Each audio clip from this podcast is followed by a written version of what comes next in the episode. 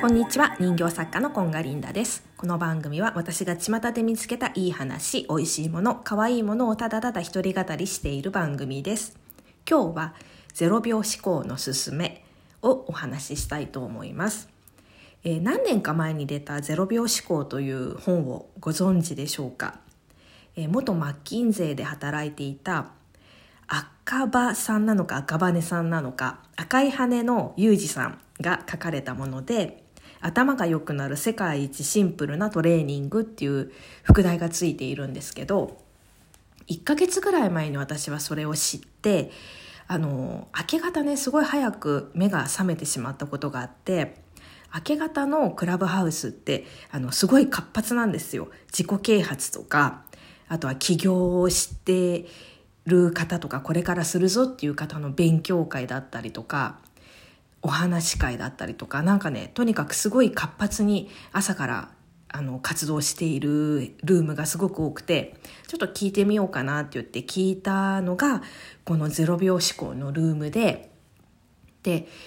えっとまあ、その時もやり方とかをパラパラと説明してくださってたんですけどそういえばあの YouTube 大学でオリラジのあっちゃんが0秒思考を話してたなと思って早速ねその動画を見に行ってやり方とかをとかお話とかをあっちゃんのお話とかねすごい面白い話とかを聞いて聞いたわけ。でまあ何って言われたらメモ術なんですよ。でそのね赤羽ちょっとじゃあ赤羽さんってしましょう。赤羽さんが言うにはもうこのやり方を変えないでくれっていうわけ。でどんなやり方かって言ったら A4 用紙コピー用紙でも何かチラシの裏紙でも何でもいいんだけれども1日10枚以上をそれを書く。で1つのお題につき1分間与えられていてでその書いたものはその日のうちにファイリングをする。項目ごとに。例えば、えーと今後の希望とか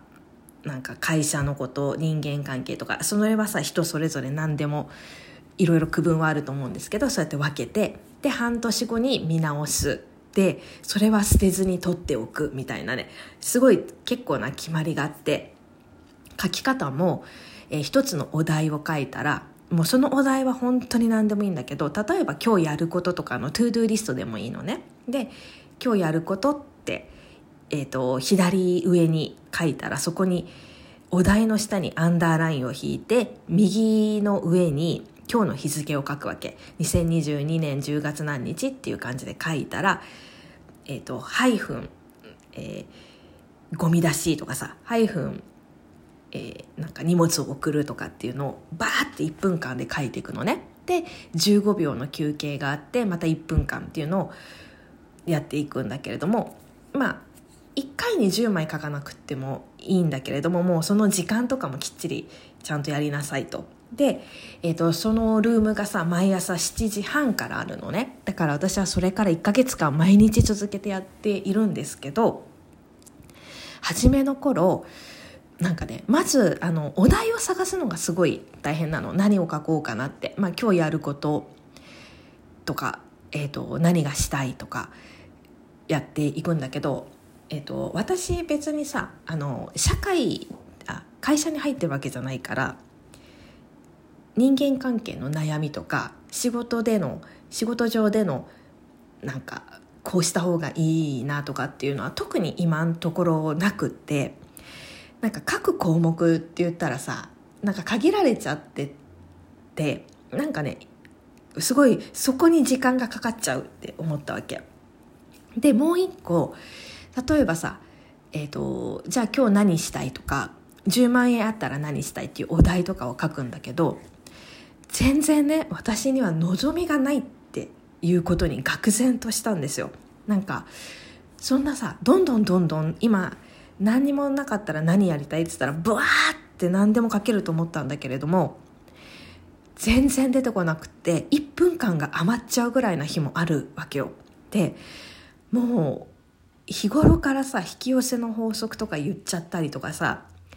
神社仏閣にお参りに行くのも大好きでまあ神社でお願い事はあまりしないけれどなのに自分の望みが全然出てこないことにうわーと思ってそれからだってさ、えーと、引き寄せの法則だってこうしたいっていう望みがあってそこの波動に合わせてその叶えていくとかさなわけじゃない？でもしもなんか神様とかっていうなんか存在がいるんだとしたらその人が希望してる望みを叶えてあげようとかって思うのが神様とか言われる存在なのかなって思うんだけど、えーと、希望とか望みがない人に対して何をしていいか分かんないよねって思ったわけ。なんかそういう偉大なる力っていうのがもしあるんだとしたらさなんかさお天道様が見てるとかさいい行いをして徳を積みなさいとかって言って徳を積んだところでこの私には何がしたいとかっていう希望がなかったらじゃあどうしてあげようとかっていうこともできないわけよね。なんかもうちっちゃなラッキーぐらいしかさポイポイポイって投げれないじゃんって思ったわけ。でそこからじゃあ私は望みが書けるようなお題を毎日やろうと思ってでどんどんどんどん改良を重ねてって毎日こういうお題だったらいいなとかこれだったら希望が書けるとかっていうのを毎回毎日毎日ちょっとずつ改良してって今ね89項目ぐらいできたんですよ。でやっと望みがどんどんどんどん書けるようになったの。なんかほんとねぼーっと生きてんじゃねえよって本当に思いました。望みがないとゴールがないとダメダメっていうかダメじゃないけどそこになんか希望とか望みゴールっていうものがないと本当に時間だけが過ぎていくただただぼーっと生きている人間なんだっていうことにこの0秒思考をやって気づいたんですよ。でね例えばさ1分のうちにああもっと書きたかったっていうことがあればパート2みたいな感じで続きを書いてもいいわけ。で本当ねこれすごくあのいいなと思って望みをどんどんどんどん出す訓練になるので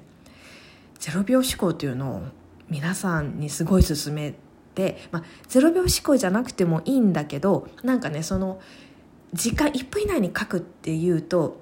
もう体からその望みを全部頭とかね体から吐き出そうってするなんかこうパワーが出てくる。時間が関係なくただただふんふんって「のぞみはんはんはん」って書いてるとなんかすごいアバウトだったり本当にこう染み込んでこないような気がして体に。その1分の中で出し切るみたいなそのパワーがすごい私には向いてる感じがしていいなと思うんですよね。だからそうなんかもうちょっとうまくできるようになったらあのインスタライブとかで一緒にやりませんかって声をかけてみたいなと思うんですけど本当はそのお題とかもさあの自由だし決めちゃいけないと思うんだけど多分最初の頃ってそのお題を考えるのにみんな大変になっちゃうし多分私の周りの人ってそういう社会人として働いてる方ももちろん多いんだけどその人たちの悩みっていうのが多分一般的ななんか部長がどうのとか同僚のあのおつぼねさんがどうのとかそういうのとはまた違う人たちが多いと思うからなんか、えっと、ある程度お題を決めてそこでみんなで書き出し合っていてまあちょっとさそれをシェアするって発表するっていうのはなかなか恥ずかしいかなとは思うんだけど、まあ、出せる範囲でこう言ってみて望みとかだったらさ人に言え言うとまたそれが叶いやすくなったりするっていう風なあの法則もあるのでやってみたいなと思います。よかったらあのね、読むのはさちょっと大変かなって思うのであのあっちゃんの YouTube 大学の0秒思考っていうのを前半後半2本上がっているので読んであ聞い見ていただいて一緒にやりましょう。では今日はこの辺で。